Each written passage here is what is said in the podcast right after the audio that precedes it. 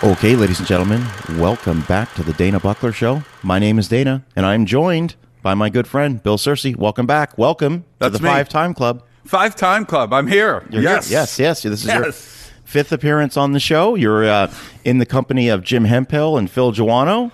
So this is this is good. This Now, in my eyes, I'm an A-lister, but with when you put my name with them, I'm like D or F. No, but no, I- no. If you ask me, I'm I'm an A-lister. But don't on sell yourself short on that, Bill. I do every day, but that's fine. I'm uh, I'm blessed to be here, and I'm pumped, and uh, I'm sipping on coffee, so it might get worse, but uh, can't wait for this one. It is a little bit early in the morning. We are recording on a Sunday morning. This was the only time that you were available. So I've got a busy schedule, man. Yeah, I'm an A-lister. I, I understand every. I completely understand busy schedules. Yeah. Believe me when I do. So here we are, another movie draft. We've done sports movies, we've done comedy movies, we've done action movies, yes, that is true. and we're gonna go really broad with this particular draft. We're gonna go 1980s, just the decade, the decade that is the 1980s. So Thousands of movies. thousands of movies. So we had to set some parameters for this one because, you know, inevitably we are going to. I think we've even discussed this will not be the only 1980s movie draft that we do. Right, we're going to have to. Uh, especially, I'm sure some people will be mad at me for missing some. So, um, and I'm going to want some more. So I'm, I'm sure we'll do at least one more 80s. Absolutely. Yeah. So let's talk about the parameters that we set. We made the decision that you can only pick one director's movies. Meaning, Yeah. meaning if I wanted to do a Spielberg film, I can only pick one Spielberg film from that decade. It's a lot of pressure, Dana. It is a lot of pressure, but I think it's going to make it a little bit easier. But who are we kidding? This was this is by far the most difficult list that I've tried to put together. My big board is just got hundreds of selections on it. No, I, I agree. Usually, I'm trying to like just you know the the, the uh, challenge is to rank in order. This one was the challenge is just picking ten or, Uh, or 15 or whatever to get to 10. Absolutely. And I want to make clear that I'm not drafting what I consider to be the 10 greatest movies of the 1980s. I'm drafting 10 movies that I want on my list of, of 80s movies that I really love. So there might be some controversial picks. There might be some what I'll call head scratchers, like why would he pick that film? Sure. But it's because these movies mean something to me. And that's what's the most important thing about these drafts. We're not putting out the definitive list, the criterion collection, if you will. Uh, I don't even know if there'll be an Oscar nominated film on my list. Yes, I might have one, but um, I have the same thing. I have some movies that that impact me, and some people probably will scratch their head and shake their head at the same time. But I don't care. It's my list, and I can't wait to uh, to get going. All right, so Bill, one of the things that has been happening with each one of these drafts is we've been doing a coin toss. Oh yeah, Now, you have been on the losing end of three of those coin tosses, and you have always felt like uh, I sprung these coin tosses on you. I'd be I like, "All wasn't right." ready. You weren't ready. You have to plan for a coin flip. You can't just spring it on me. So you actually planned well in advance, and we saw each other this past Wednesday night. Yep. And you had told me days leading up to it, we're doing the coin toss then. Absolutely, I wanted to have some control. I had to be ready for this thing. And more importantly, Yep. You wanted there to be an audience for this coin toss. You wanted there to be definitive proof that you won this coin toss, that I wouldn't object to you winning the coin toss. I agree, and I, I had my uh, from the Turnpike Cup, which if you listen to our last show, there's a big group of golf guys, but I only had my team from the Turnpike Cup, and we're the Maniacs, so I had the Maniacs in front of me uh, to make sure that you weren't going to cheat on this coin flip. and it was nice to meet your golf group. Yeah, the Maniacs. How did they? How did you know? I had we had a couple things we want to mention on the air, but how did we do overall, Dana? Oh, it was a wonderful time. Oh, we had a blast. Wonderful time. Okay, so you did win the coin toss. I did. Yeah, you brought two coins. I got to pick, so I felt like I controlled nothing. I wasn't surprised, and I shocker, I won. So here I am, almost wondering if, like in the movie Draft Day, Yeah. if I'm, uh, you know, you're sitting with the number one pick, and am I like the general manager of the Se- Seahawks, trying to call you in the morning, trying to figure out if I want to trade a couple picks for your number one? I'm I'm my phones are ready. I don't hear anything ringing yet, but uh, my team behind me, the Maniacs, I've got them in the war room too. So don't think that your phone might ring either. All right. Well, let's go ahead and get this thing started. So. Bill, for the 1980s movie draft, you are on the clock Yeah. What is your number one pick? So, one thing that I kind of had to look at um, with the 80s is I kind of put them in two different kind of genres.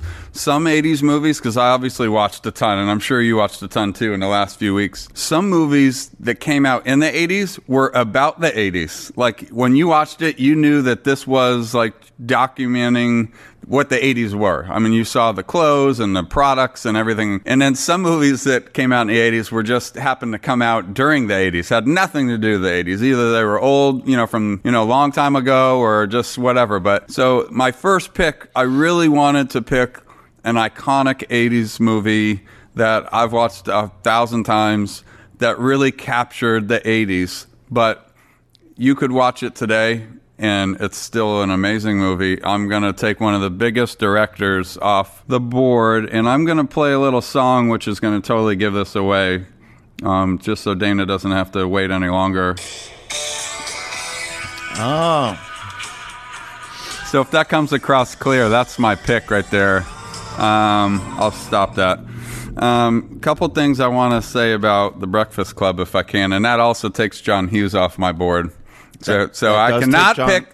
So Dana, you could say. So here's a strategy. Right. You can wait for John Hughes and pick him at your tenth pick, and still get John Hughes. Is that a nice strategy that, that I just gave you? Very good strategy. You're welcome. One that I did not think about and it just came in my head. Now I just gave you a because let's be clear, there's a few John Hughes movies on my board. Sure. So, So- so now you can wait. You can wait now. You can sit on Hughes. So you're you're welcome there. A um, couple of things I wrote down. Um, besides the obvious, um, it was interesting. The budget was only one million. I'm trying to be like the uh, you know the expert here. I did a little homework this time. So the budget was only one million, and it grossed 45.8 million. So I would say that that was probably a good profit. What do you think of that one? That is an incredibly nice return on, on, on investment, a nice ROI, if you will. Yes. Go on. We- Yeah, and uh, I mean, for obvious reasons, they filmed it in a school. Um, there was probably not a lot of things that they needed besides the actors, and, and that's that's the thing about this movie.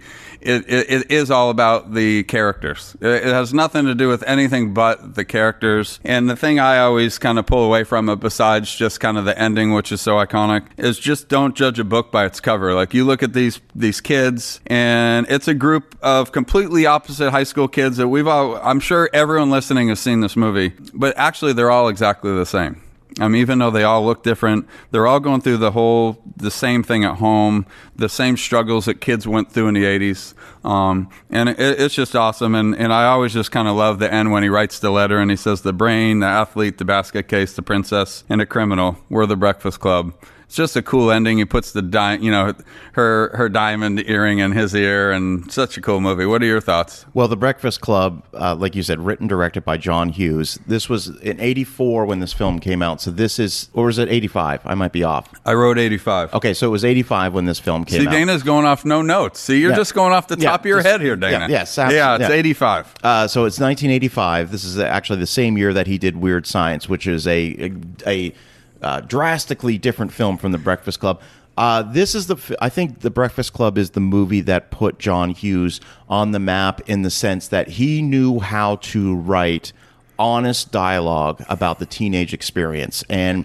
What was so good and so clever about the Breakfast Club was the fact that you mentioned it uh, I don't want to use the term stereotype, but there was every sort of individual that would go to high school represented in there. So w- when you were in high school in the 1980s, you could identify with at least one of the characters in this film. Yeah, like the nerd, the athlete, you know, the pretty. Yeah. The fact that John Hughes went for the R rating meant that he was going to have the most honest dialogue possible. Big time. They got into the deep discussions of like real life things. Absolutely, Like real deep. Absolutely, and the thing about it is, you know, you take away the the '80s fashions and the and the lack of the modern technology that we have today, and the issues that were that the that the kids were dealing with in this film are issues that they still deal with today Sure. in 2021. They just So- call it different things, but it's the same stuff they go through you today. call it a sort of an 80s time capsule film and it is Yeah. but it's also very relevant today i think that's a phenomenal pick and, and Thanks. one that i would have strongly considered taking had i had that option Well, it's So- good good to know. I couldn't let it pass.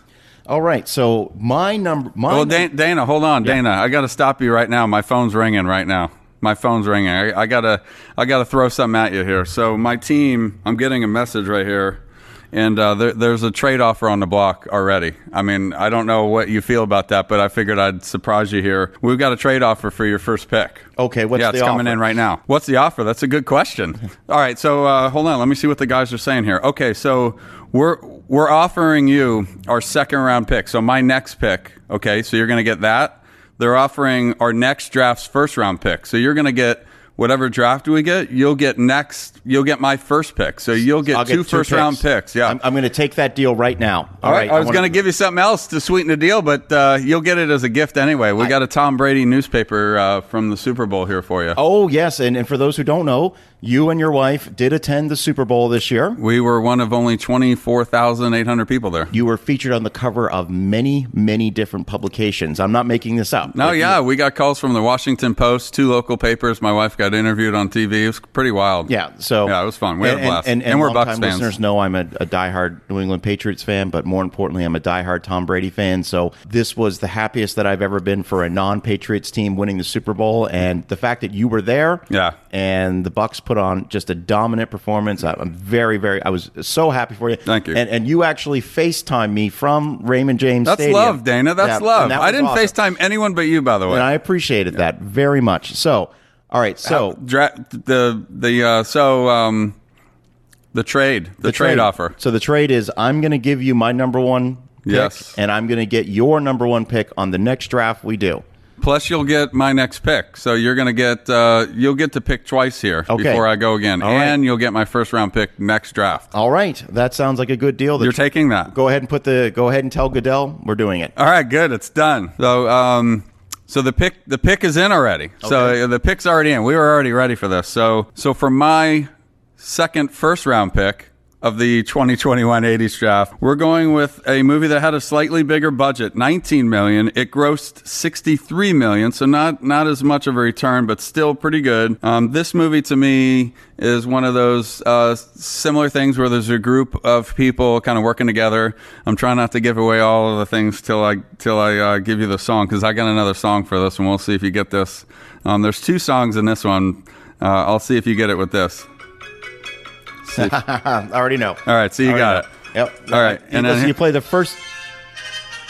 I'm telling you. Yeah, all you right. played. You played the first few bars of Cyndi Lauper's "Good Enough." Yeah. I already know exactly what you're. You're so good. D- Again, Dana has no notes in front of him. Um, so that was uh, 1985's The Goonies as your second round, as your first, first as the second first round pick. Boom, and that's uh, gone off the board. And I'm sure that's up on yours too. We we as a team over here, we had to make sure that we got these two movies. So we gave up a lot to get it, but Team Searcy's got uh, Breakfast Club and the Goonies, and and I wouldn't have felt uh, I couldn't have go to bed happy tonight if I didn't have both those movies. All right. Well, so I am actually going to be making two picks now. You are, Two- and that was Richard Donner too, just to put it oh on there. yeah, no, Richard. Don- Oh yeah, we Which is ironic. Um, so can, if I can add to this, so I I had to look on my directors. So I was like, oh, okay, that's Richard Donner. What else did he do? Oh, he did a few good things in the In the 80s. 80s, right. So Superman, the movie, Superman 2, The Toy, Lethal Weapon, and Scrooged. I can't take any of those, but No. uh, The Goonies is mine. The Goonies, you know, like you said, mentioned, like you mentioned, directed by Richard Donner, uh, produced by Spielberg. Spielberg, along with directing tons of movies in the '80s, also produced a number of really good films. I mean, he was the producer on Poltergeist, Gremlins, The Goonies. I mean, his company Amblin Entertainment under the Universal. I mean, they're they just did. He has a big footprint. It's crazy how much- footprint how much he touched in the 80s, yep. The the Goonies is one of those movies that I saw when I was the age of the characters on screen. Sure. So this was Me too. This was m- me and my friends going on an adventure when I saw the film. Like, and I, I just absolutely loved it. It's so And- much fun. and it, it still holds up because I'm, I'm this something that I've preached and, and sort of pounded on my my uh, my fist on the table numerous times. Right, can you rewatch it? It's still watchability. Still watchable. Yeah. Still using great practical effects. That was a real pirate ship that they built. I It mean, was. I Yeah, mean, that's cool. These days you'd CGI everything. So the Goonies again. Sorry. Awesome. Forgot it. Awesome pick. Great soundtrack. That song by Cyndi Lauper is Yeah. is killer. It's awesome. Is killer. Okay. Well. All right, I'm done for a while. I'm going to sit yeah, back yeah, and watch so, now. So I've got your your second round pick, and I've got my second. Yeah, round so pick, you go two, then I'll take my third pick. So, yeah, you're good. And if you're wondering, you know, oh well, you're getting to pick two, but I'm only, yeah, this is I didn't get my Yeah, I'm first- sure. we had to give up a lot for that, though, Dana. So for my one, my my first pick of this draft, which is the second overall pick or the third overall pick. I know. You're gonna have to clear all that up because it is a little confusing. But So for the so uh, drafting my second round pick, Yes. I'm going to start things off with a bang. I'm going to go with a movie that has been covered extensively on this podcast in the past, and that is going to be 1987's Paul Verhoeven directed classic RoboCop. Can't do a 1980s draft without getting that movie, and I had to make sure that it came off the board. RoboCop is on the surface just a fantastic sci-fi action film. On a subtextual level, this is a movie that is really parody it's a parody if you will of the extreme violence that we were starting to see on screen in the 1980s. Paul Verhoeven's like, "Okay, you got you you Americans, you like your violence. I'm going to take this to another level." To the, almost to the point where it's almost parody some of the some of the violent scenes. I mean, the scene in which Murphy is killed by Clarence Boddicker and the and the gang, that that scene had to be recut I think 10 times for it to get an R rating. It was so visceral and so graphic. But on top of that, you have incredibly, I hate to use the term likable bad guys, but very watchable bad guys. There's not a bad performance in this movie. And I would like to say this the movie it's one of those movies where you remember every scene. And so when you watch the film, if someone was to say to me, hey, how long is Robocop? I would say, well, that's got to be at least two hours and 20 minutes long. The reality is, it's about an hour and 40 minutes long. Oh, really? And the reason why my brain thinks that it's longer than that is because you remember every scene. Mm-hmm. There's not a single wasted scene in that movie. Everything from the introduction of Ed 209 in the boardroom, where the guy points the gun at him and he's, you know, just Uh-huh. uh, everything. It's so stylistically done. It is arguably one of the great action movies of all time. And I regret not putting that on my action movie draft list. well, you got it now, Dana. I do. It's yours. What's your thoughts on RoboCop? No, I, I. What year was it? You said eighty what? Late eighties. 87. Yeah. So I was old enough to go to the movie theater because that was pretty. What I'm. Uh, was it rated R? Or no? Oh, yeah, big okay. time. So I think uh, where I kind of grew up, they were a little lax on the rated R. So uh, I remember going with my buddy. So I don't remember if my parents went, but uh, I remember going to the movies, and I was like, "This is awesome," because it was so action packed, and you know the you know the guns and uh, just bloody whatever. We, you know, we as a boy growing up, we just ate it up. So like me and my buddies loved it. We even were calling our dog Robo Dog after just because we you know we were like, "Yeah, she's Robo Dog now." So like that that was just a cool action movie, and uh, I, I haven't seen it in a while, but I could probably watch it now and just Absolutely. Yeah. And this, um, this of course means I get the RoboCop franchise. our our old rules. That's always the case. Yeah. So, so for those, if you're this is your first time listening to a draft, if you pick a movie that is actually that has sequels or is a sequel, Yeah. you actually inherit the entire franchise. So.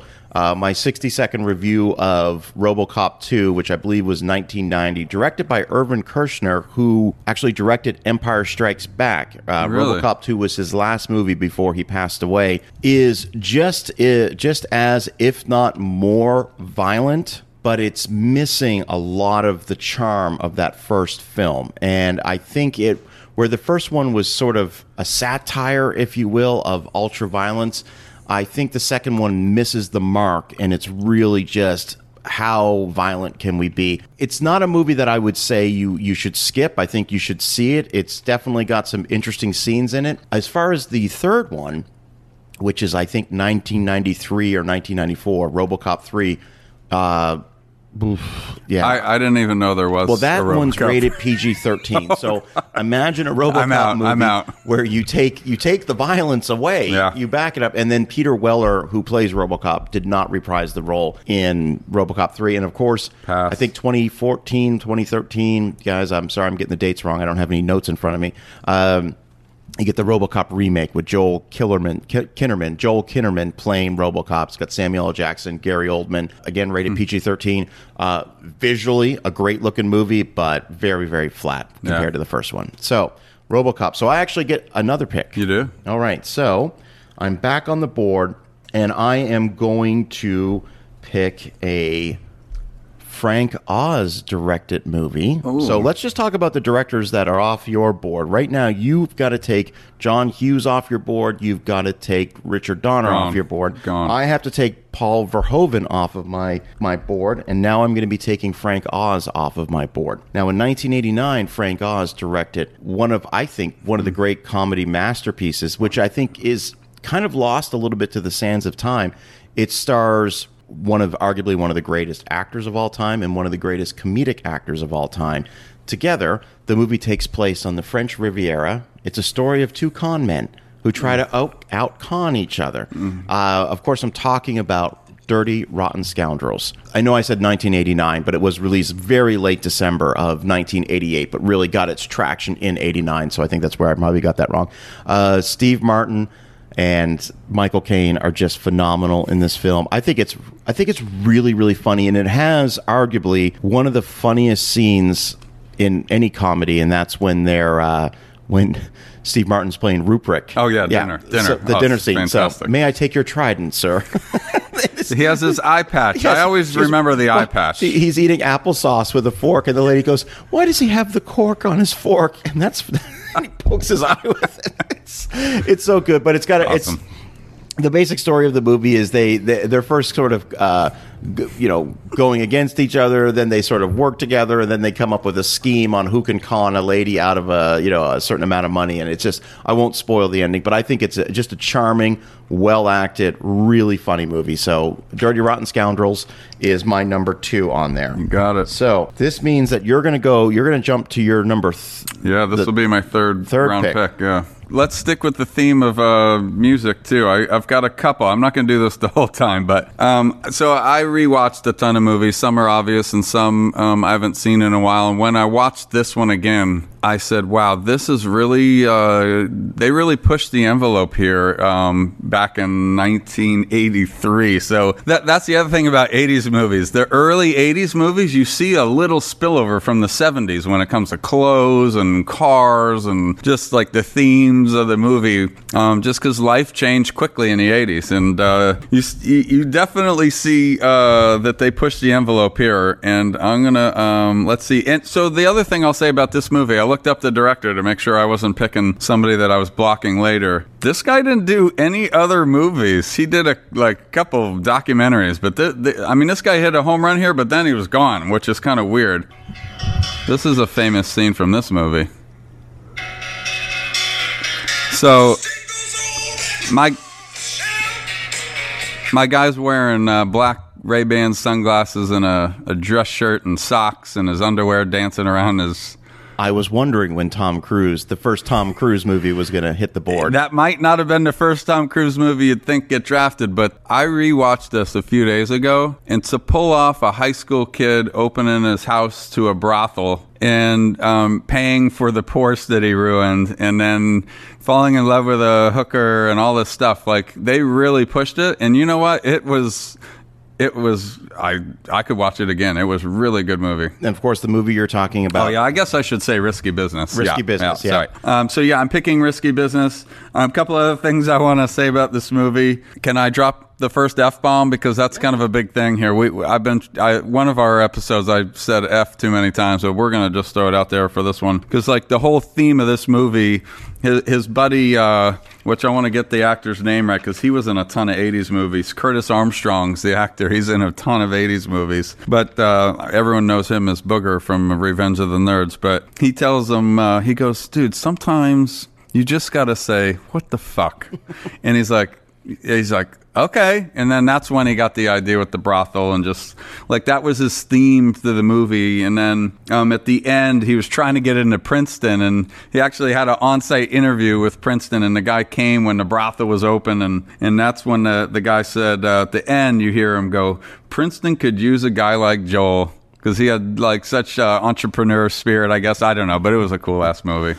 I have not seen Risky Business in probably 20 years, but I do remember Curtis Armstrong. What was that famous line he says when they're in the back, when they're being chased? He's, I got a, I've got a trig test tomorrow or something. I'm being chased by Guido, the killer pimp, or something. I'm, I'm obviously, I am, I'm butchering that because I haven't seen it in 20 years. But what I do remember is that this movie had Rebecca De Mornay in Yes. it, and I was was just hot. in love with Rebecca De, De Mornay. She was in, hot. in the late '80s and early '90s. So I haven't seen that in a long time. I, if I do remember correctly, doesn't the movie open up with like from Tom Cruise's point of view, where the camera is Tom Cruise and he's like taking his parents to the airport? A little something? bit, yeah, yeah, yeah, I- a little I- bit. I, remember that. because they're talking to him. Yeah. To into the camera. Yeah, but yeah, so, it's that- a- yeah, that's kind of cool, Tom and they Cruise do that like twice in the yeah, movie. Yeah, no, I really like that. So I, th- that one's going to go on to my list of films I need to revisit. Bronson Pinchot's in it, so Balki made this thing. Balki made the list. He was a good friend in the movie, and then uh, Joe uh, Pantalonia. I'm totally ruining that guy's name. Yeah, we just call him Joey Pants. Joey Pants. Joey Pants. Yeah. And uh, I, I just think the movie pushed the envelope. It's got some iconic scenes, so it really pulls, you know. And then the scene at the end with the glass egg where he's jiving slow motion. There's a lot of cool shit in this movie. Oh my god, you're just Yeah. invoking memories. Like, doesn't he have to like buy back all of his? Yes, yes. So, so the Joey Pants is the pimp in the movie, and um, when when Joel leaves the house at the end and he's paying off and getting the Porsche back, they clean out the house with all the furniture. So all the money he makes from you know fixing the car, all the leftover money, he had to buy back all his furniture because they literally cleaned out all the house while his parents were on this long vacation. So he had to buy back everything out of a box truck and uh, put it back in the house. And then the final kind of thing was when they threw his mom's glass egg in the air. And there's a slow motion scene where Tom Cruise is running over the couch, catching it like a football. It's kind of iconic. I remember, and gosh, we're spoiling the heck out of this movie, and I apologize, but is it doesn't? And again, I haven't seen this twenty years, but I'm just invoking memories. When the parents come home, she looks at the egg and she's like, "Is there a crack in Yes. here or something?" Okay, yeah, And, yeah. and like she's so upset at him for the crack. Like she has no clue what the hell else went on. And the Porsche, they never even knew anything happened with Porsche because the Porsche went in like Lake Michigan. Yeah, okay. So like it was all just the crack. She was so disappointed in you, Joel. uh, yeah, if you watch that again, you you, you will not be disappointed. I'm going to definitely watch that. Great flick. All right, so my I'm going to go. This one is very tough for me because I'm going to be taking the director John Landis off the board. All right, now John Landis has had a few movies in the '80s that I really like, and uh, you know, just for for example, he did American Werewolf in London, which I think is a phenomenal movie. He did Coming to America, which the sequel just came out right this- now. Yeah, hot right I, now. I actually saw it. Oh, you did? I watched the beginning last night, I, I saw it. We'll save my saw save save my thoughts for it another time. Uh, there was a couple laugh out loud moments in that film. Got it. But I'm going to zero in on. Hang on, just a second here. I'm going to zero in on 1983's Trading Places Oh, yeah. with Eddie Murphy. I watched that this morning. I was going through Eddie Murphy movies. Thank God we can pick more than one Yes. actor's movies. Sure. Uh, but uh, but watching Trading Places this morning, I am just in awe of how fantastic Eddie Murphy was in that movie when he's playing the the homeless vet Mm-hmm. who's wheeling himself down, pretending he doesn't have any legs, and he runs into the two cops, and they, he talks about being in Vietnam and just It's his wheelhouse, man. He just blo- he just kills that scene. It made me realize what I love about like 1980, 1980s Eddie Murphy movies is it's clear that the directors that he worked with would say, just riff. Go. Just do your thing. your we're thing. just we're Do just gonna thing. we're gonna roll the 'Cause he's cameras. that good. He's just that, he's that that good. good. And I think that's what's missing from later Eddie Murphy movies, is particularly when I rewatch Beverly Hills Cop three. Yeah. you know he's not. You can tell he's not riffing. He's just sticking to a script that was written. But his improv, if you will, in Trading Places when he's in the when he's in jail and he's talking about being the kung fu master Uh-huh. and he's talking about his limousine outside and it's just I'm watching that with my coffee at seven o'clock this morning Mm-hmm. and I I'm doing spit takes with my coffee and I've seen the movie thirty times. Yeah. I think it's awesome. Great care performances by Dan Aykroyd, Jamie Lee Curtis, the uh, the Duke brothers. I mean, and They referenced that in Coming to America too. They do I- I reference saw that in their Coming to picture. That was kind of cool. They put that in there. And I will say that, uh, not to spoil the movie, but at the end, when they go to the commodity commodities exchange Mm-hmm. and when they basically uh, get rich and make the Duke brothers broke, it took a lot of research for me to finally understand what exactly they were doing at the Oh. commodities exchange. Right. I finally figured it out after a lot of research. So, uh, if anybody's interested, on the next Q and A episode that I'll do, that I'll do, I'll be happy to break down the ending of Trading Places. Cool. Bill, what are your thoughts on Trading Places? Uh, I need to watch it again. One, two, super funny, li- like like literally classic movie. The, the problem is there's just so many funny movies that the, it, it's just hard to see all these. And I just remember being so funny and Eddie being like amazing and so hilarious. I, I just need to see it again, but so funny. I mean, I don't know what else to say. Eddie Murphy is just a comedic genius, and this is just him at his best. Um, like you said, riffing and just he's he's amazing. So funny, dude. Absolutely. so funny. All right, so you're number four. Wow. All right, here we go. So we're just moving along here. Now, John Hughes is off my list as Yes. a director, As a director, yes. But me as the uh, the the fake A lister, really a D lister when it comes to movies. I had to do some homework here. He was a good writer as well. He was an exceptionally good Uh-huh. writer. Yeah. And the director of this movie, I obviously did not know who they were. Stan Dragoti. I don't know if that's giving it away, but I'm going to. So What? Dana Dana's like shaking his head here.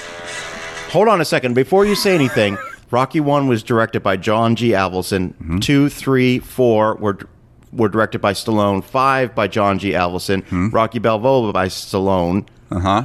So You're, I Dana's hair is slightly on fire right now. I wish you guys could see Dana. His, you know, those the little smoke over his head, just like moving around here. So, uh, can I play one more song to yes, see? play right. one more song. But that song in this movie, uh, that's the song I think of because he's uh, he's on the rebound there. He's kind of like getting uh, back because he he was down and now he's out and he's coming out of the the bottom. Here, here's the I know, other. now, before you play that song, I'm wondering if listeners. Uh, right now, know what you're talking about because right now I am, I am. You threw me for yes, threw this is a, 1983. By the threw way, such a curveball at me I'm trying. I'm with the, trying with the Rocky theme. and box and box office, um, this did 64 million. So no slouch, but not like a home run here. But uh, Oh no no no no! Let me. Yeah. Uh, Sixty-four million. That's. I mean. Yeah. Mm-hmm. For 1980s, early 1980s, that's that's more than 100 million today. So those that's a good that's a good return. Now, Okay, it's not it's yeah. not it's not Jaws or, Right, no. or ET or something. But when I that. tell you this movie, you're gonna be like, "That was 64 million. And then if you don't get it with this song, then I'll give it away.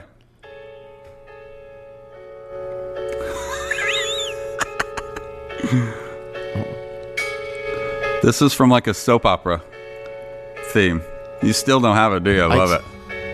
Is that the theme from uh, the Young and the Restless? Probably, probably, yeah. So, um, Tell me who's the, one of my favorite quotes from the movie. Okay, go, go, go. So he, the guy shows up at the door, and uh, he opens the door. He opens the door and he goes, "You want a beer?" And the guy goes, "It's seven o'clock in the a.m." He goes, "Scotch." You've got me. What is Yes. what is you know what? I'm stumped. So schooner tuna is the tuna with the heart.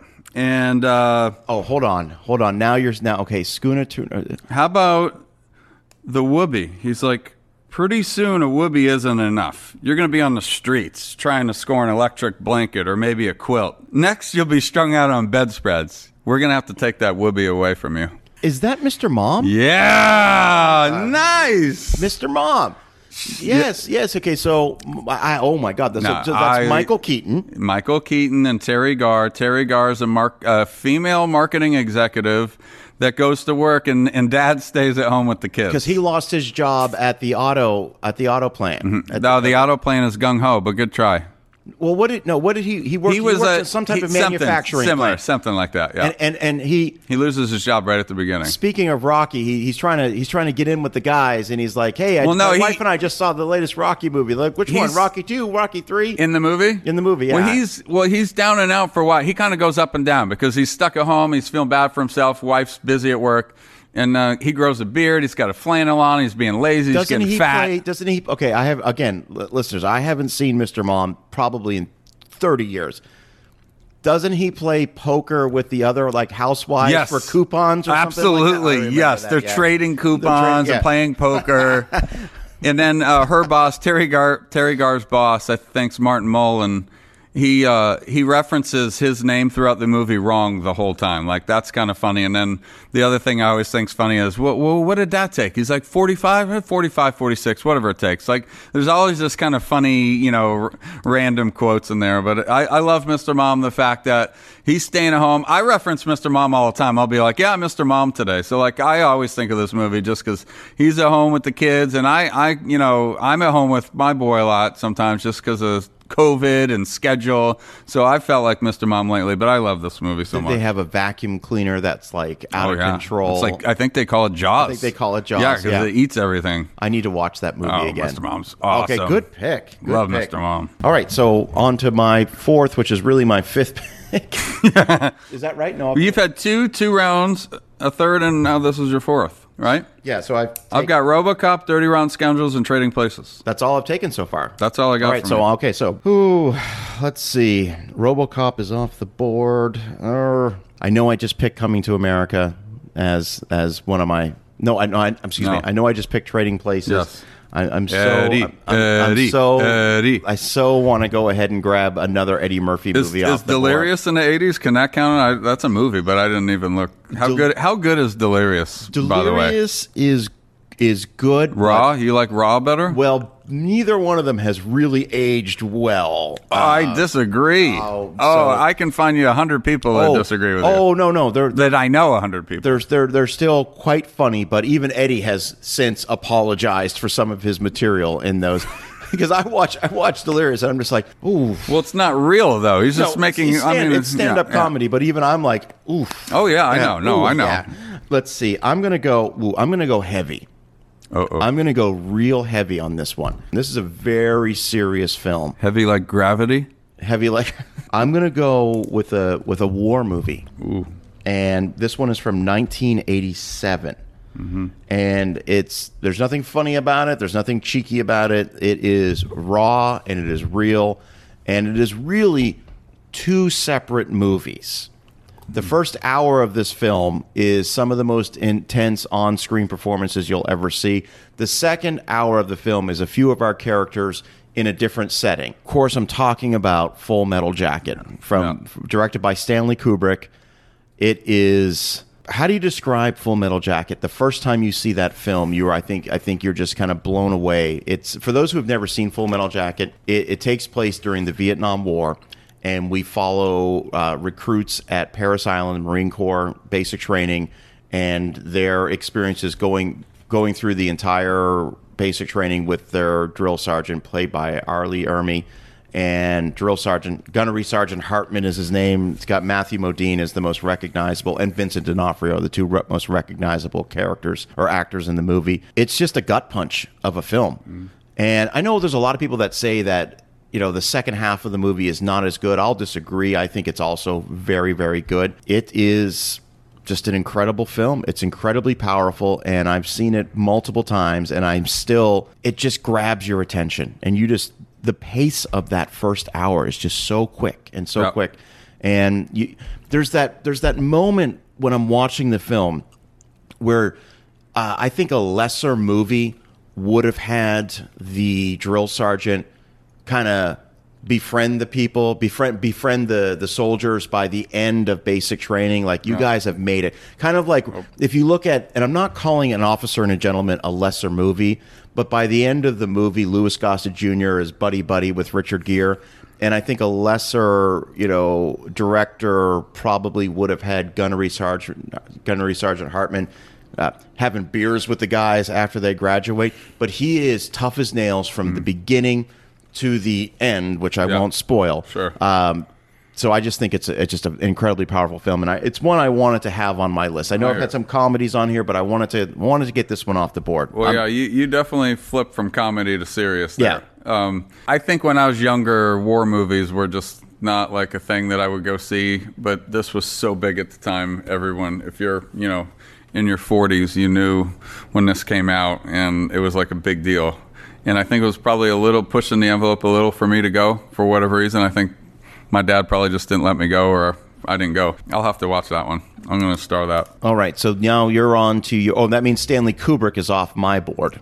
Yeah, you can't take them. No, I'm So, going to jump on him. No, I think that's the only movie he made in the 80s, so I feel good about that. He's safe. He's safe. You're safe. Okay. Um, besides, um, after I make this pick, I'm going to grab some more coffee because I need to kind of Yeah. get back on the rise here. I feel like I'm slowed down a little. I apologize if I'm boring anybody here. I'm just, I got to get fired back up. Um, and let's let's pick a movie that's going to fire me back up. Forget. I'm going to pass a couple picks here. I need to get you know jacked back up. And, uh, And just as I'm tabulating here, this is your fifth pick. fifth pick, baby. Okay. Let's go. I need to. I need to wake up.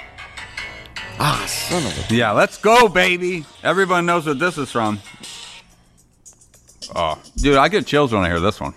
Huh? You're, Yeah. He's shaking his head right now. Yeah. How good is this?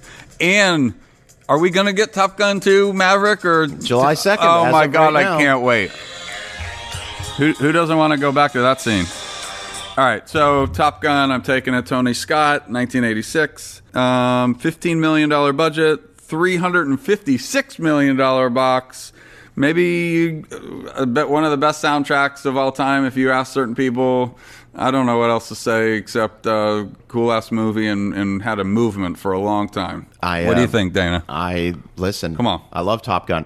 Tell you interesting. Something. Some inter- people's favorite movie of Oh, all time. Oh, absolutely. And I'm I am beyond excited for the Top Gun sequel. I was talking to a an please, actual. please tell me it's going to be unbelievable. Well, I was talking with an actual naval aviator a few weeks ago. Okay. And he's stationed at a, a base here in Florida, and he flies F-18s. And I was asking him about, you know, the Top Gun Maverick sequel, and he said, "Well, you know, we got an opportunity to see about 15 minutes of the movie." And I said, "Well, what did you think?" He goes, "It's it's incredible." Oh, and he said, come on. because the Come on, baby. the original Top Gun had the full cooperation of the United States Navy. I remember that. They awesome. subsidized the, uh, the the filmmakers. Basically, they subsidized.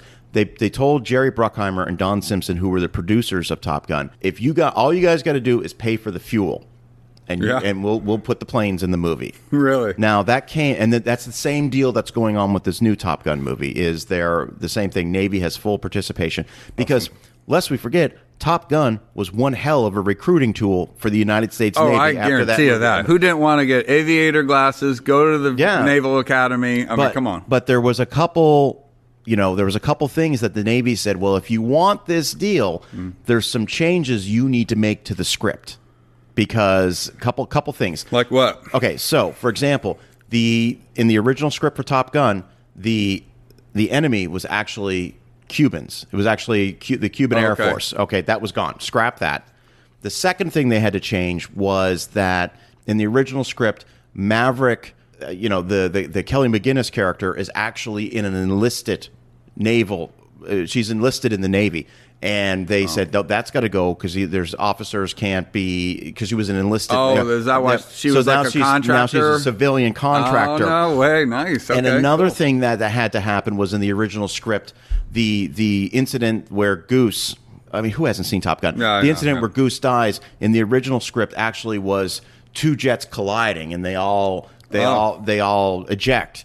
And well, the Navy just said, "Well, no, our pilots just you know they're That's too, not gonna happen. We're not good." doing that. No, Yeah. So so we need to come up with a way that would have been something that would have been out of their control. Sure, boy. Which was the jet wash. Yeah. Jet wash thing. So a lot of things had to be changed, but the fact of the matter is, if you were a taxpayer in 1985 and 1986, you helped fund Top Gun, so you own a piece of that movie. because interesting. It, because it was a taxpayer-funded movie because the Navy subsidized a very a, a ton of that film. But I mean, look look what it did. I mean, awesome. Navy recruiting went up 400 percent after cool. that film I'm came sure out. So I think it's an amazing movie. I find myself popping it in every every Well, year. if you walked by it and it was on, it'd be hard to stop. yeah. To not at least watch some of it. I mean, Absolutely. it's the. It's the best. Even though I'm not sure that Tom Cruise meets the height requirement for a naval aviator. he fit in a seat pretty well, though. yeah, absolutely. I mean- Fun little thing I've learned about this Maverick sequel is Tom Cruise is a very accomplished pilot. He's an accomplished helicopter pilot and he's got his private pilot license. He wanted to fly one of those F 18s. Oof, I bet. And the Navy was just like, They said no. Nope. Really? Nope. Uh, they they'll rig up the. There's a lot of riggings they have in those things. The two seat ones where they make it look like Tom is the only person in the plane. Okay. So, but he's He's really He's in in, it. he's, He's in, in those it. planes. Like, Yeah. don't make no mistake about it. Like those scenes in the trailer, The dogfight scenes are ridiculous in Yeah, the when, he, one. It's when crazy. he's in the trailer for the new one, when he's taking off that aircraft carrier and you see him just kind of Yeah. like get bumped a little bit when they go. That's really him taking off from an aircraft cool. carrier. So I'm really excited. Yeah, Cru- Cruise gets into the his roles. I mean, he's Yeah. in it. Like he's not doing it just to do it. He's in. He's, in, the damn thing. He's in, and he's he, all in. Oh. he wanted to fly the plane, and they just said oh. nope, nope. So That's my second Tom Cruise movie, by the way. it is, but that means Tony Scott's off the board for He you. gone. That means you can't take Beverly Hills Cop 2, no matter how bad you I want. can't. You can't, can't. take Days of Thunder either. Well, I can't. Well, that's that. 90. Or is that I- 89? No, I think that's probably nineties. Yeah. So, all right. So I'm on to my fifth pick. You are. All right, so this one right here, this was the challenge. This was one of many challenging picks for me because this particular director, and again, we stress one director, period. That's it. So this particular director made three movies in the 1980s that I'm a big fan of all three. Now, one of those films was selected in the comedy movie draft. The other one was, n- uh, and the other two were not. I'm really challenged. This one was really challenging for me, but I have to go back to 1989 when I was 11 years old, and this was at the time the most anticipated movie of my life. I couldn't wait to see this film. And funny story about this movie is, uh, and I've told this a long time ago in the podcast. My parents were having a date night, and they took my brother and I to the downtown part of the city. Dropped us off at the movie theater, gave us money to go see this movie. We went to, we tried to buy tickets, but it was PG 13, and we were 11 and 12, and we were honest with the ticket lady, you Yeah. know, and she said, I'm sorry, you guys can't see this movie. So we had to buy tickets to see Honey, I Shrunk the Kids instead. And I want to tell you something. When you want to see 1989's Batman with Michael Keaton and Jack Nicholson, and you have to go see Honey, I Shrunk the Kids instead, I don't even remember seeing Honey, I Shrunk the Kids, even though I saw it. So Batman 1989, just a massive movie for me. And a fun little caveat to that story is after my parents finished dinner and came to get us at the theater, they said, How was Batman? We told them the story, and they actually turned right around and took us to the nine o'clock showing of, of great- Batman. you have great parents. Great parents. Awesome. I'll never forget that. This movie was uh, comic book films by that point had kind of gone south. You had Superman came out in '78, massive hit. Superman two I like in '80, Superman. I like massive hit. Uh, then uh, '80, then you get the Superman three, Superman four. They just fall off a cliff, and nobody's touching comic book films. Batman, up until that point, was known for the campy, you know, Adam West movie, you know, Yeah, uh, TV nothing shows, like no- nothing like that. Nothing like this. This was a dark. Well, they picked the right director. film, the right director. And of course, the director is Tim Burton. The Yeah. other two movies I was referencing was Pee Wee's Big Adventure and Beetlejuice. Mm-hmm. But Tim Burton is off the board. Batman '89. Yeah, um, I I, uh, I have it written down. So that that's the first one, and I like all your picks, but that's that's one that I put on here that uh, potentially I could have picked. So um, same thing. Uh, well, what, wh- how do you go wrong with uh, the two actors? First of all, I mean, come on, right? You know, Jack Nicholson. He took a. He took kind of I don't want to say in a reduced salary, but But to get that guy in this role as Yeah. the second actor, um, but he takes the scene too. I mean, it's they're equally. people were outraged at the casting of Michael Keaton as Batman because, like we just talked about, Bat- Michael Keaton was really known for comedic performances Sure. in the 1980s. Jack Nicholson, he took a, a back end deal, which when the dust settled, he made $60 million off his role for the Joker in 1989. And he's incredible. And I think the movie still holds up. I think it's. It totally does. I, I, I rewatched part of it just for uh, prepping for this. Totally holds up. It, it's it, you know it's on its own because there's so many comic book movies now. On its own, it does what it's supposed to do. Michael Keaton is he's an awesome Batman. He's Kim Basinger's in it. I mean, it's Yeah, a great. has a dude. fantastic score by Danny Elfman. The music in that movie is Mm-hmm. Sure. incredible, and of course Prince did the songs. I know, come on. Hey, Right. Bat Dance, Party Man. These Very are cool. you know Trust. These are all incredible songs. So that was my number Yeah, five. great pick, great pick. Number six for you. All right, so moving on here. This this getting a little difficult just because there's certain movies that I want to surprise Dana with, and some that I just have to get on my list. I know I can save a couple here, so I'm going to go 1988. Um, director Penny Marshall. Okay, so I, I guess I'm a. Uh, I am sentimental, you know. You know, I run my mouth a lot. People think I'm just this goofy um, old jock that's overweight and just broken down. But I do have the sentimental side to me, so a lot of movies um, I do get sappy. This movie, dude, if I let myself go, I probably would like cry like crazy at the end. And usually when I'm crying, it's because I'm happy for whoever in the movie or whatever's happening. So I'm just such a sap. Here, here's a. You might have to uh, edit it. Oh, there we go.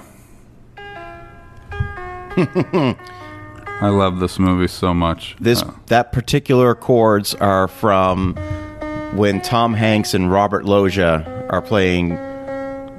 Yep. So Yeah, that's yep. it. So you're talking about, of course, you're talking about 1988's Penny Marshall's directed Big. Big. Tom Hanks, who was Oscar nominated for that for role. a comedy. Yeah, right. Like yeah. it's not. I mean, it's more than a comedy, but initially it was known as a comedy. But there's a lot of serious parts of this movie too. what really works about that movie is the fact that Tom Hanks's character, you know, at no point does anybody say this is impossible, this could never happen. Sure. He just him and his friend are just like, well, I'm big now, and this is like, you know, and they just Yeah. go with it, and uh, it really was Tom uh, Tom Hanks dipping his toe into some dramatic Sure, because he had done a lot of kind of goofy. it was all movies. goofy Yeah, comedies goofy at that stuff. point. I mean, Splash was a Splash was a little bit, Little, you know, more really. more grounded. But you look at a movie like Bachelor Party or something like Sure. that. You know, uh, the man with one red shoe. Right, you know, exactly. so- and then this this really tied in some serious like acting skills. yeah, that and he, had. it's it's I think you it's, see it. It's a you- phenomenal movie. Great pick, man. Thank you. Great pick. Uh, the, the old Zoltar. the old, yeah. Yeah, that that has a thing on its own now just because of that. The best one of the I say the best part. One of the one scene that sticks out in my mind is when he uh,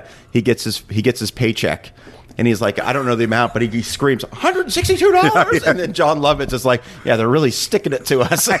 And they he thinks it's bank. like a million, and the other guy's like, They go to the bank and they go to cash Uh-huh. and they how they want it. Hundred ones, five. they were so excited. I mean, they were kids. He was a kid. so all right, so uh, this is going on to my sixth pick right now, Yeah, uh, your fifth. Well, it's your sixth pick, but fifth round pick. fifth round pick. Yeah. Okay, so um, I don't know if I want to go go back to being heavy again, but I am. I'm going to go with 1986. I'm going to be taking the director Rob Reiner off of the board. Serious, Rob Reiner? serious Rob Reiner. Yeah, yeah. Yeah, serious Rob Reiner, who had a run. He had this movie. The following year, he had The Princess Bride, When Harry Met Sally, Sally, Misery, A Few Good Men. This guy was on a run, but it started. It started with this one, and again goes back to the idea that I could really identify with these characters. This could have been me and my buddies. You know, on the last weekend before school starts. Of course, I'm talking about Stand by Me. yeah, yeah, I know. Which is just again awesome Mm-hmm. movie. Corey Feldman, River Phoenix, Wil Wheaton, Jerry O'Connell, Kiefer Sutherland. I mean, and Kiefer Sutherland was so scary in that movie. Yeah. Oh man, There, there Yeah. was some scary parts to this movie. Yeah, and and that movie has got some really genuine good laughs. But make no mistake about it, it's a serious film Yeah. with amazing performances. And River Phoenix is, you know, I, I, God rest his soul. Yeah, gone too soon. Yeah, gone I too know. soon. So stand by me. I'm sure you've seen it. I'm sure you. Oh yeah, I, obviously I always think of the blueberry pie eating contest, Yeah, right? yeah. Um, but I, I love when groups of people or kids, whatever, have the journey, kind of like Goonies, where they kind of go and work together. I just love that. But uh, this movie is funny, serious, and just uh, it. That see, that's an example of something that came out in the '80s, but it's about a long time ago. takes like- place in the 50s. Yeah, exactly. Which will tie me into my next pick. But I, I just think it's an awesome movie, and it's probably I, I bet it's some people's number one movie of all Yeah, time. absolutely. sure. And there's a couple couple things I love. I love the character of Vern, played by Jerry O'Connell. He, he's looking for his jar of pennies, Yeah. and you see him underneath, and he's got like 40 holes dug, and he still can't. And the scene where they're arguing about who's got money, and and, and Vern says, "I brought the comb," and Corey Feldman goes, "You brought the comb? You don't have any hair." yeah, just it's it's, it's great. Yeah, the, we got the Coreys. So I, I got one of the Coreys uh, in Goonies, uh, and now uh, no, that's Feldman. Both we got uh, Feldman in both. So Oh. Yep. no Corey Haim yet. No so, Corey Haim yet, which is but another there's a big 80s. possibility. Yeah, there's a, there's definitely a chance if you got a you know a license, you might be able to get him. But uh, All right, what do you got for your next one? uh, just keep moving on here. Um, And, and we're, we're, we're, we're, we're trying to speed things up because uh, Bill unfortunately has a hard out here in about 30 minutes. So, We're, we're going as fast as we can here. Um, so he- here's a movie that uh, is a sleeper. Um, dark movie. Um, I bet it's some. I'll, when I say it, some people are like, "Oh my gosh, I forgot about that movie. I want to watch it again." I remember when it came out. Probably saw it only one time. I rewatched it. Um, it is not an action movie. It is not a comedy, but a cool movie. I would say it's super well done. 1983. It's about a band. Um, and uh, Oh, I already know where you're going. I'm gonna this. just play you, this. You teased this pick I'm with just- me later. yeah. Or- Yeah. Yep. Yep. So what a cool ass song. So some people might not recognize the song. I don't know. I you you know what this is. I so do know what this is. um, director's Martin Davidson. I don't know too much about him, but uh, I'll tell. I'll give him this. He he made a great movie in 1983. A little spooky at the end. Uh, cool cool movie. Um, but uh, when I was doing my homework, I ran across and I said, "I'm getting Eddie and the Cruisers on my list." All right. I. It's 2021. It's been 31 years since I've seen Eddie and the Cruisers. There you go. That's And- what I was saying. and I, I really, this is one of those rare instances where I really can't speak to the film. Sure. Uh, I have to watch it again. I know it's got an amazing soundtrack. I also know that they made a sequel, which was not very good. Well, yeah, no, and they were probably forced to because the end leaves. Yeah. The Yeah. end, uh, if you when you see the end, it leaves, you know, wanting more. Um, but it, it didn't need it. Um, and uh, I think what Tom Berenger, my guy from uh, from uh, Major League. Yep. He he he's kind of the the hidden piece to the band that ties the whole movie together. So it's just one of those things where they're uh, this band was famous at the time. They're not a real band. Um, but in the movie, they're famous and uh, they make a great soundtrack. And you just you, you, you- like movies like uh, just recently, Rocket Man and Queen. Uh, y You see the behind scenes of what a band had to go through, and this was done, you know, way ahead of those those movies, and uh, it's just done real well. It's not exciting at all, but uh, a real good watch. And if you like music, you're gonna you're, Great music. Yeah, Great music. Uh, what, what, what pick am I on next? I guess you're seven or you're six, so your seventh pick. But uh, one, two, three, four, five, six. Okay, I'm going to go with my one of my friends' movies, and uh, the thing about it is, I was a big fan of this movie before I ever met Phil Joanou, and just be, through the course of doing the podcast, Phil and I became friends, and we we chat almost on a daily basis. We're always texting each other uh, different movie related articles and things like that, and it's awesome to talk with him. He's he's by far one of the coolest people I've ever had an opportunity to meet. Uh, of course, I'm talking about Besides his- me, besides me. besides you, of course. Uh, this, of course, being his feature film directorial debut, 1987's Three O'clock High, Cool. which is. I I don't know how to describe it, but it's such a stylistic film. Like the the the opening scene when you know we're at, they're at the high school and he does this one long single take tracking shot where it just keeps going to different people talking. The characters are phenomenal. The story is awesome. And you think that it's not going to end the way it does. You don't think that they're actually going to fight at the end. And boy, do they.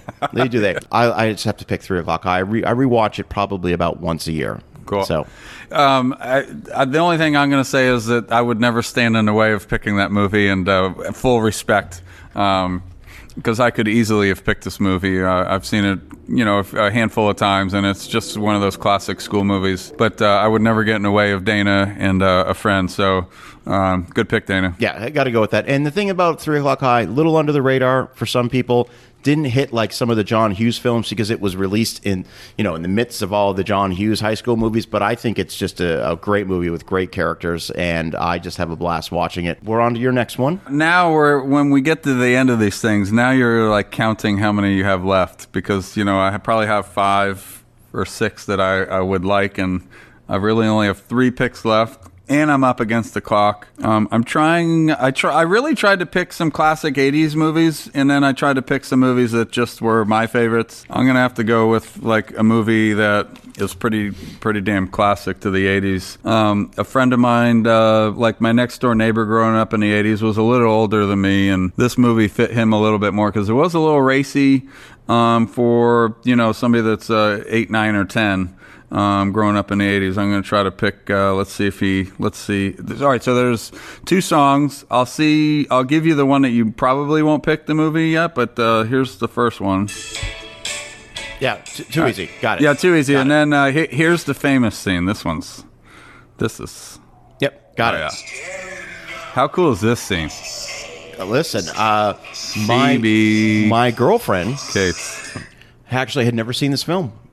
Yeah, see that? and we watched it like three weeks ago. Does she And- know what Van's shoes are? Oh yeah, yeah. But they, Does she know that they started from this movie? Absolutely. So of course you're talking about Fast Times at Ridgemont 1982's High. Fast Times What at a Ridgemont teen High. movie, right?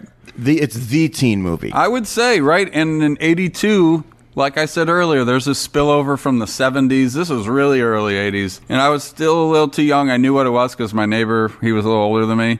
Um, and I'm like, oh my God, yeah, I Well, shouldn't be watching this. One of right the things she said to me was she was actually surprised at how heavy the movie gets in some scenes. It deals with some pretty pretty Yeah, serious Back in the day, there. though, they I don't think people give you know gave a shit as No. much as they do now because It- it was- it this was- really pushed it. It it really did push it, and that was directed by Amy Heckerling. Yes. Very good, so, Dana. So she, uh, of course, she's done. A, she actually directed Clueless in 1995. I saw that. I saw that. That's Um, cool. Uh, our, our JT's movie, uh, Look Who's Talking, 89. Massive hit. mm-hmm. I love that movie. Massive hit.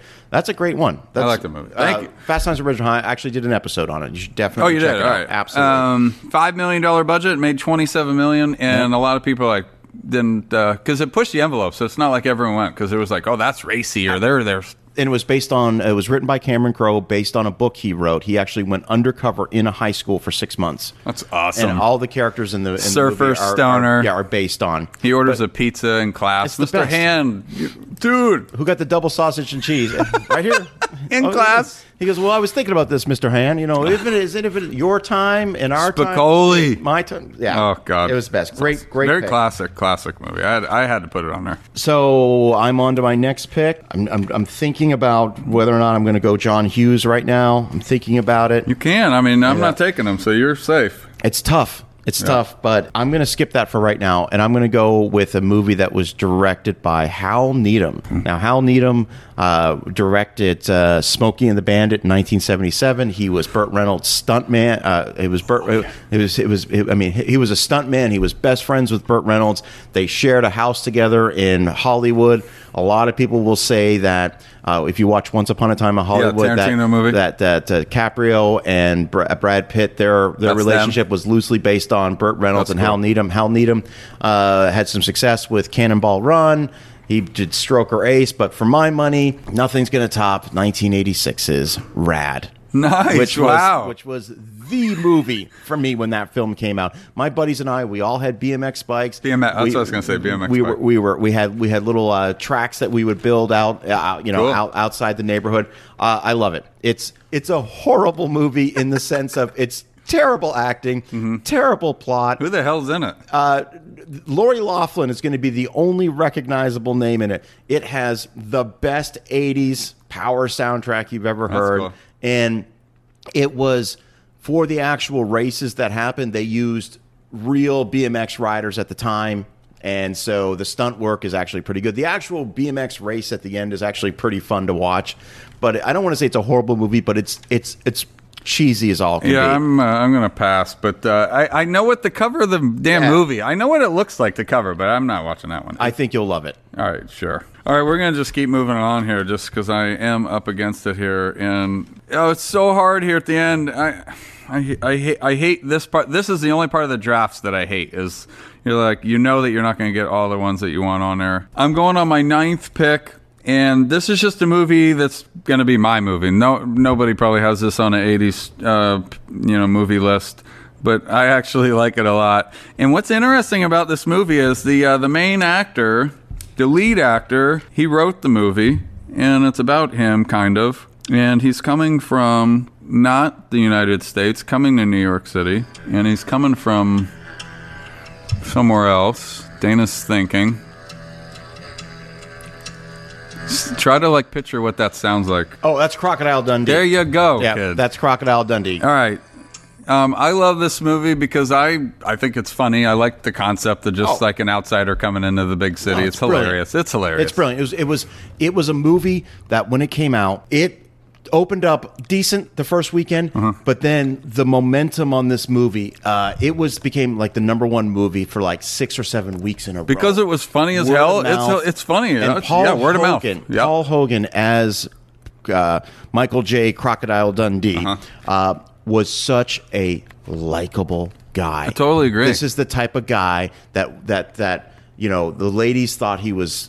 Uh, just a rugged, attractive Sure, guy. yeah. And the guys were like, I would love to hang out and have a beer with this Hell guy. yeah, Like, so both. I agree. Totally he- agree. it was what he he had such he had so much charisma oozing from him. Uh, Yeah, and, he, and I read he was just a truck driver, and then turned himself into a TV star in Australia, and then then all from that to this movie. Yeah. What a big win for this guy! And then I think the sequel was good because then they go back to Australia. Uh, I think that it still stands today. I love the ending scene when he's leaving, and then she goes and chases him down into the subway, and then they're all talking. The people are talking. Uh, if you rewatch Yeah, the oh, ending yeah. scene, it's, it's. I think the ending scene's cool, and he's standing on people's heads, getting back to her. It's it's cool. I, and, I, and I of like course, it's got the great scene. That's the not knife. a knife. That's yeah. That- she's like, he's got a knife because someone's trying to rob him. He's like, he's He just laughing. That's not. A knife. That's a This is a knife. shreds his giant. jacket. Oh yeah, it's awesome. great movie. Great Thanks. movie. All right, uh, on to my next one. And again, I'm I know I'm skipping the the big ones, the Empire. Yeah, me too. Back, Me the too. Back to the Yeah. Future, and all that stuff because those are no brainers. Everyone's everyone loves those. Those don't warrant much discussion. We all know. I'm going to go for my next one. I'm, I'm taking Beverly Hills Cop. I have to. I have to. Uh, we're talking about 80s movies that I love. That one's directed by Martin Brest, so I don't think I've got anything else on his list. This just goes back to this may be, and it probably is my favorite Eddie Murphy film. I absolutely love it. Uh, I mean, it's the, it's the classic fish out of water story with a foul mouthed Detroit detective who goes to Beverly Hills. And uh, Axel Foley. it, it's it's awesome, but it's also it's the action comedy. Sure. And some of the action scenes in this film, especially the shootout at the end, Yeah, is is, awesome. is incredibly well done. The movie's amazing. Love it, It's love awesome. So good. All right, Beverly Hills Cop. All right. I think I'm on my last one. How many more do I have left? I, I think you're going to have one after me because of the trade. So um, I'm at nine. So this is my 10th pick. This is my last pick. You know, I have obviously a few that I want to get to. I'm really struggling. All right. So this is my last pick. I'm probably going to pick the biggest movie when it comes to accreditation, and uh, I'm sure it won multiple awards, maybe even Best Picture. I, I think I know it won Best Picture. Was 1988. Barry Levinson directed this film. My I'm picking this for my mother. My mom loves this movie, so mom, I love you, and uh, make sure you watch or watch. Make sure you listen to my damn podcast because I'm mentioning you. Um, I'm picking Rain Man, old Charlie Babbitt and Raymond. Uh, what else? I mean, what else you got to say about how great a movie this freaking movie it's is? actually for uh, those who don't know. I've been doing uh, hosting these dinner and a movie screenings, and we've been doing Tom Cruise Tuesdays, where we've done you know Jerry Maguire, Mm-hmm. Oh. Yeah. uh, a few good men. We just uh, cocktail is this week. Rain Man is is next on the list after that. Oh. So it's a great movie, very serious, but it's also got some really fun, funny. Yeah, funny for parts. serious it. it is, and really serious, especially the end Yeah. scene and all that. But so funny. But the, funny stuff is the- so the- funny. The, That's the what makes it entire. Las Vegas scene is worth the price of admission alone. counting the cards Yeah. and then coming down with the suits down the Yeah, escalator. that's just it's just so awesome. I mean, Frickin- obviously it was parodied in The Hangover. Yeah. because it's such an iconic scene, and the music, the, s- the the musical score, it's phenomenal pick. Thank you. Wa- nice way to end out the draft. So Thanks. I think I've by my math I've got two left. I think right? so, yeah. All right. So that's how that was going to work. I took a couple Yeah. picks and I got two, two left. So we're going to do this quick because I know you got a hard Yeah, out go about ahead. less than ten minutes. So uh, I have to go with this one. This one I got to take off my list here. This is a John Milius film. Came out in 1984. It held the Guinness Book of World Records for the most violent movie of all time, which is ironic considering it was only rated PG-13. However, in subsequent reviews of this film. This movie definitely should have been rated R for its violence. Uh, it has an incredible cast of up and coming Lea Thompson, Patrick Swayze, Charlie Sheen, C. Thomas Howell, Yep. uh, Powers Boothe in an incredible role. what a course, great name, Powers Boothe. the That greatest. What a yeah. classic name. They, they, they knew when he was born what he was going to be. Holy Powers shit, if that's Boothe, his real name. How are you not yeah. going to be an actor? Uh, of course, I'm talking about Red Dawn, Mm-hmm. and it is. Uh, uh, if you've never seen the movie, it's basically World War Three. It's what happens if World War Three breaks out and America is part of the battlefield, and it is uh, again super heavy movie, Mm-hmm. very serious, a bit ridiculous in some parts, but I just think it's okay. I think it's a very very good movie, and uh, uh, again all practical. I, I guess that gives me the franchise. They made a sequel in 2012, which is I actually walked out of the theater Yeah, well, you, you get to have that too. I'll let you have that. 45 minutes into the movie mm-hmm. there's a scene where they go to a they go to a subway which is still open and they rob the subway and Oh, that's bad. and it's it's it's it's awful For the record, you also have Speed 2 from one of your other Yes, drafts. yes, so I do. You some Yes, I do. excellent sequels. all right so to round out this is tough this is tough i gotta round out ooh, Did you pick John Hughes? i didn't pick john hughes i'm gonna pick weird science You must love that. You have that in the other draft. i love weird science Wow. i love it I, it's it's i rewatched Chet? it the other day Chet? Is it Chet? it's Chet. Chet. Yeah. Yeah, all right. So I, I, and, and you know what? I don't even want to go through hon- honorable mentions. I don't because, if we do this again, we're going to do this again. I know. But what I have to do real quick, Bill, before you go, is uh, I had put this out Sure. on on on the face our Facebook group, which is uh, a is a link in this episode show notes for you to to join the group, join the discussion. I put out that we were doing a movie draft, and I asked, you know, what would be some people's picks. So Richard Lloyd, he put The Goonies, Beetlejuice, Romancing the Stone, Scarface, Raiders of the Lost Ark, Karate Kid, The Lost Boys, Die Hard, Stand By Me, The Shining. Great list. Uh, Peter Scheller put No Retreat, No Surrender. Jean-Claude Van Damme plays Ivan the Terrible, a Russian. Vi- oh, that movie's that movie's something. You got to see it. Uh, Revenge of the Ninja, Bloodsport, Rocky Four, American Ninja, Running Man, Scanners, Police Academy Three, Back in Training. That's an interesting pick. I I, I like the Police The Academy. third movies. one. The third one, Aliens, RoboCop.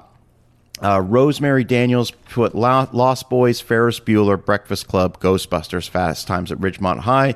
Bill Searcy put Looking forward to this one. Need to start a poll for the best list. Yeah, how about Yeah. that? Let's. I want to have uh, your viewers. We need a poll out there. Uh, Ryan Copeland, who uh, gr- good friend of the show, has been on it a couple times. Uh, he put when I think of 80 movie, 80s movies, my mind jumps to Breakfast Club, Back to the Future, Rambo, E.T., Goonies.